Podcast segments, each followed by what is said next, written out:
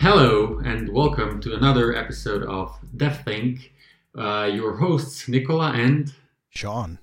Awesome. Uh, today, we're going to talk about a certain topic that Sean was very excited to talk about, and it is coding on paper. So, Sean, I have no idea what you meant here. So, like, fill us in. What do you want to actually talk about? Sure. So, there is a book called Flash Boys, and it's all about high frequency trading.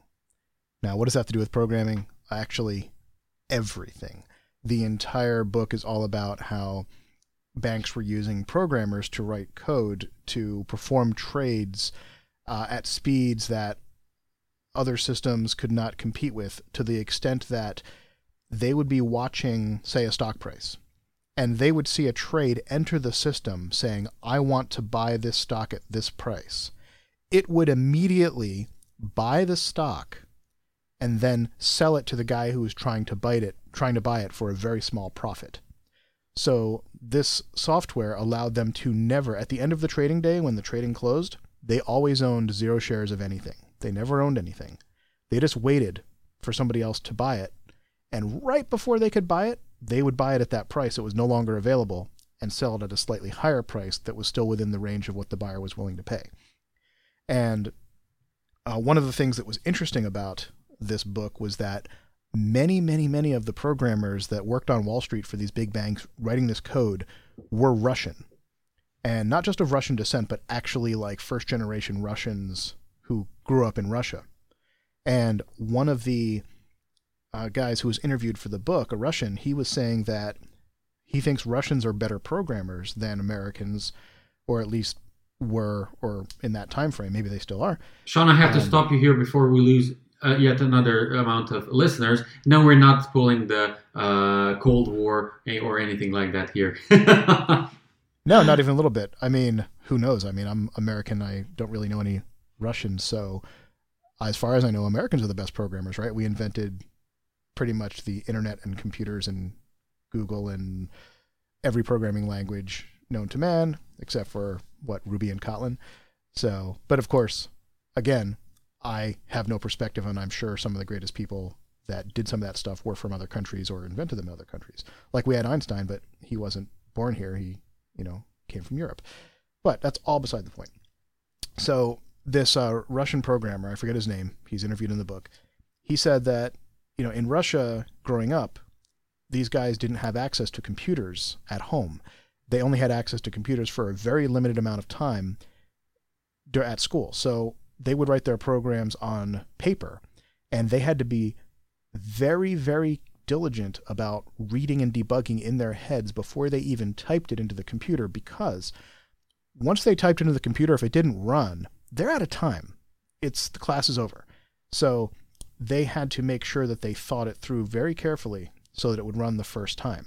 And if you develop this as a habit, according to this guy, and this is definitely not like science, I don't know about any research behind this. There might be some, I have never heard of it.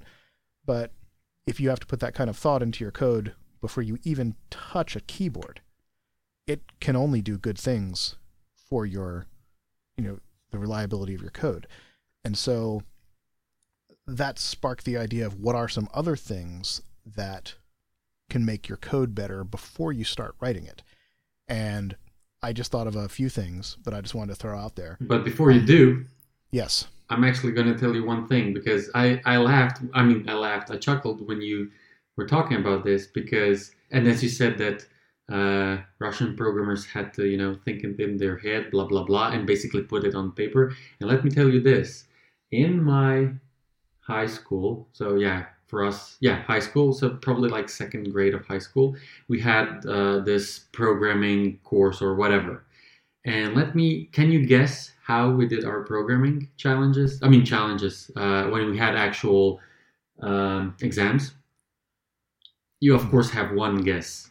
I'm gonna guess it's on paper. Yes, exactly. So like we got a task, of course, uh, before we were taught however we were taught. Uh, to be looking back now, to be honest, there was a bit too much theory. To I mean, now as I'm looking back, right?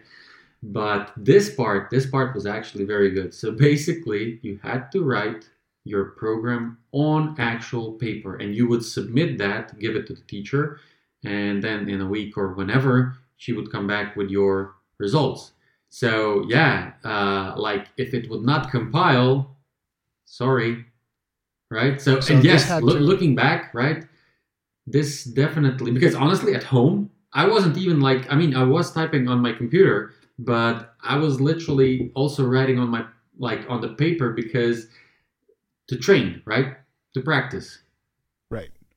So this was not in a pseudo code. You had to write in a real language. real language so we had uh, at the time if someone of course remembers that uh, pascal Ah, Pascal. Yes, of course. Every, I think everyone's heard of it. I don't know if anyone listening to this has ever done it. I certainly have not. yeah that that was something that we started with Interesting. Yeah, I mean, I I have to think that it would.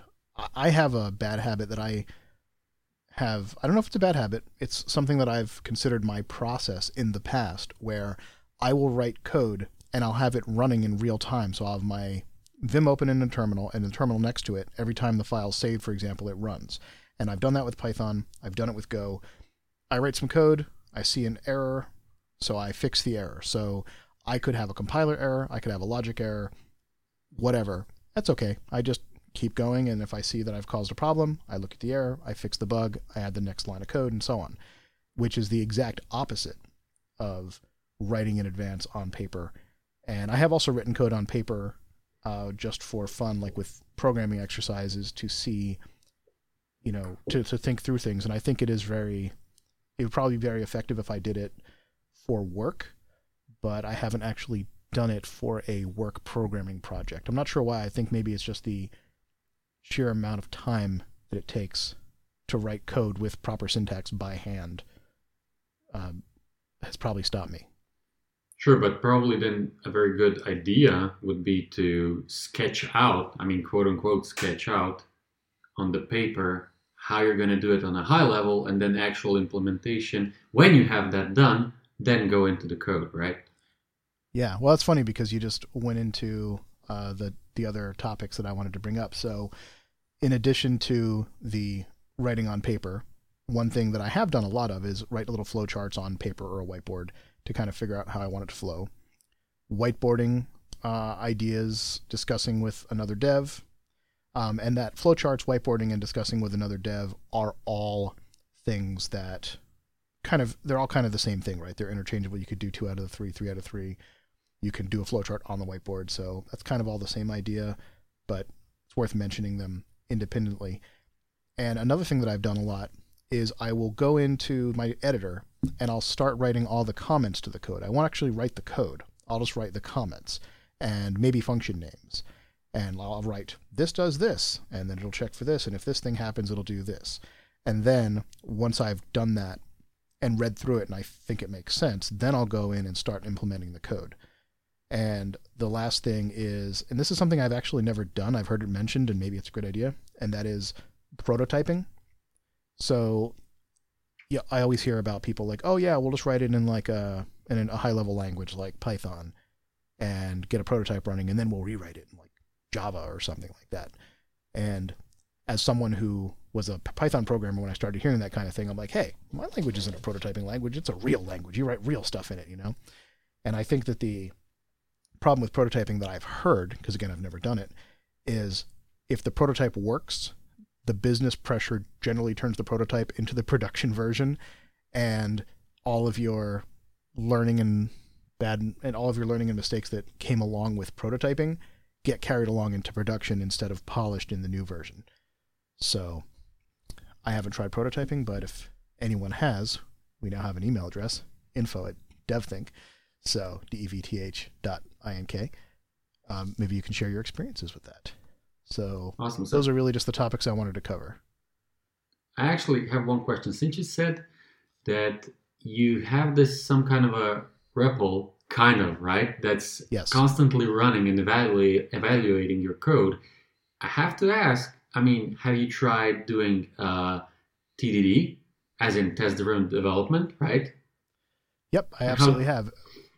And how do you, in Um, general, feel about it? Because you know, from my experience, uh, it seems like that uh, how do you say emotions are divided. So some people are for it. So- i mean some people swear by it and some say nah you know okay fine i believe in you know you know like unit tests and i kind of like write them after i write the code. But some people like honestly swear by tdd so what is tdd you know you first run uh, write a test which will of course fail and then you make this test pass that's how you kind of like go back and forth it's go- it goes like i mean we can go into this but we won't now like Right. red green refactor right Those you write a steps. test that you write a test that can't even run because the function it tests doesn't exist yes Right.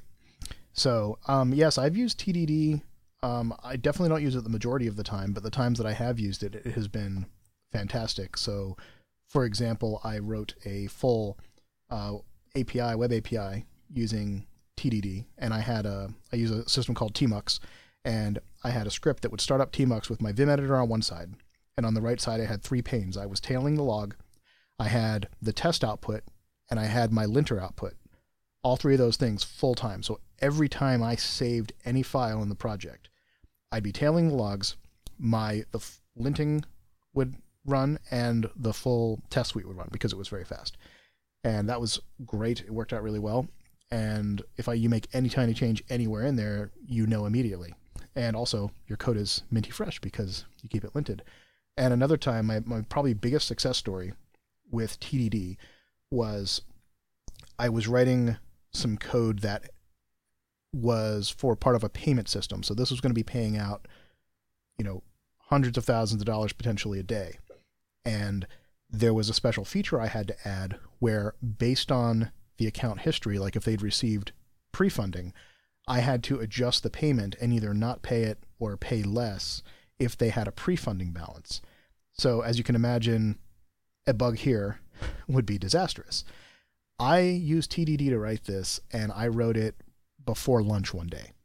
And never for years was there ever a single problem with that code.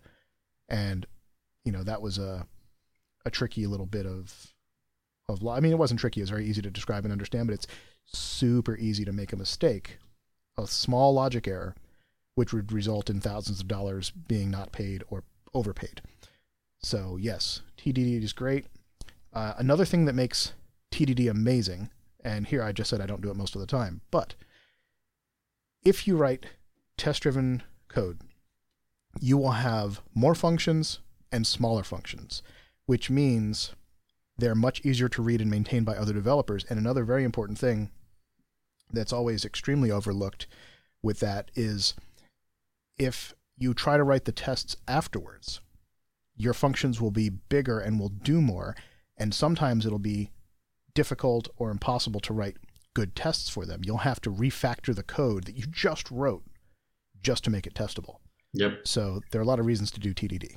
Yep, totally agree on this one, of course. uh, actually, so one more question. When you said, you know, talking to another dev, uh, I thought about uh, the what's what's the name for it? Rubber ducky debugging. You know, it's kind of similar, although it doesn't like you don't get the feedback from the rubber ducky, but it's useful nonetheless for you know debugging, right? Yeah. So rubber ducking, uh, as you mentioned, is when you talk tell someone. Well, actually, I should go a little more detail on it. Rubber ducking is when we've all done this. You have a problem, you're trying to figure it out. You kind of get stuck. You're like, oh, let me go ask Nicola. So I go, hey Nicola, uh, can you help me with something? He says yes, and then I explain the problem. And while I'm explaining the explaining the problem, before he even says anything, I go, oh, I got it. And that's just because psychologically or physiologically or something, there's there's a real difference in the human brain when you verbalize something actually out loud versus just thinking about it. And your brain processes it more completely or better or differently. I don't know. I'm not a neurologist, but that will happen. But my uh, experience shows me that if you talk to another dev, not only does that happen, but um, there's a a tool that I really love. It's called Z, and Nicola uses it religiously as well. Yes. And it was written by a former coworker of mine, Rupa, and he came on to into the startup that I was in uh, a couple of years after I did. I hired him, and ultimately I put him in charge of one of our products. He was the main dev. He was the dev lead on a product that I used to be the dev lead on. And after that, he would always ask me a question. He'd be like, "Hey, I, I thought of this feature, or there's this ticket, or there's this bug, and I was thinking about doing blah blah blah." And I would say to him, "Dude, it's your project. You, I trust you. You're in this position for a reason because you've proven yourself and you're good. You know, do what you want to do." And he's like, "No, I really, you know, want to. I, I want to bat it back and forth." So he would tell me something, his idea A, and I'd say, "Oh, what about idea B?" And he'd be like, "No, because." idea B does this thing which my idea already solves. I was like, oh, what about idea D? And he's like, what about idea E? By the time we're done, we're on like version seven or eight of this. It's something we're both happy with and something that's way better than my first couple ideas and his first couple ideas. So, and he knew this. He was smarter than me in that way that, that his initial idea would have been fine. You know, my initial idea would have been fine in most most of the time. But that version 7 that the two of us got just by arguing about it for 5 or 10 minutes, was the design it was just better. So that can now, I mean, that's probably the benefit you get from pair programming, which we didn't do. But if anyone has done pair programming, you probably get the same benefit even on a minute by minute basis. True. And we don't want to go into the pair programming uh, show now, but just shortly, it may seem like you're wasting time for two devs where one can do the work, but honestly, no, it, it pays way more. But Sean, I actually think we have our new uh, podcast show idea. Sure, that'll be a future episode. And that's something I've actually never done. I've never really done pair programming officially, so um, that would be interesting to hear about. Awesome. Yeah, I did. Uh, I used to do that in school. And also, oh, actually, so I did the remote pair programming, which is also interesting. Yeah, and it's only going to get better. There's that new feature that's in uh, I think invitation only for VS Code, but they have a feature that they just announced. There are YouTube videos and things where you can pair with someone over VS Code. You could each be in your own editor, each with all your own settings, your own font size and layouts and color schemes, and edit simultaneously, kind of like a Google Doc. So that's going to be really cool when that happens. Yeah, I saw that like last week. No, this week actually. It looks amazing. All right, everybody, that's our episode for today. Thanks very much for listening, and we'll see you next time. Thank you for listening to the DevThink podcast. To reach us for comments, show suggestions, and other feedback, contact us at info at devthink. That's D-E-V-T-H dot I-N-K. Our intro music is by Rupa Deadwyler. No animals were harmed in the making of this podcast.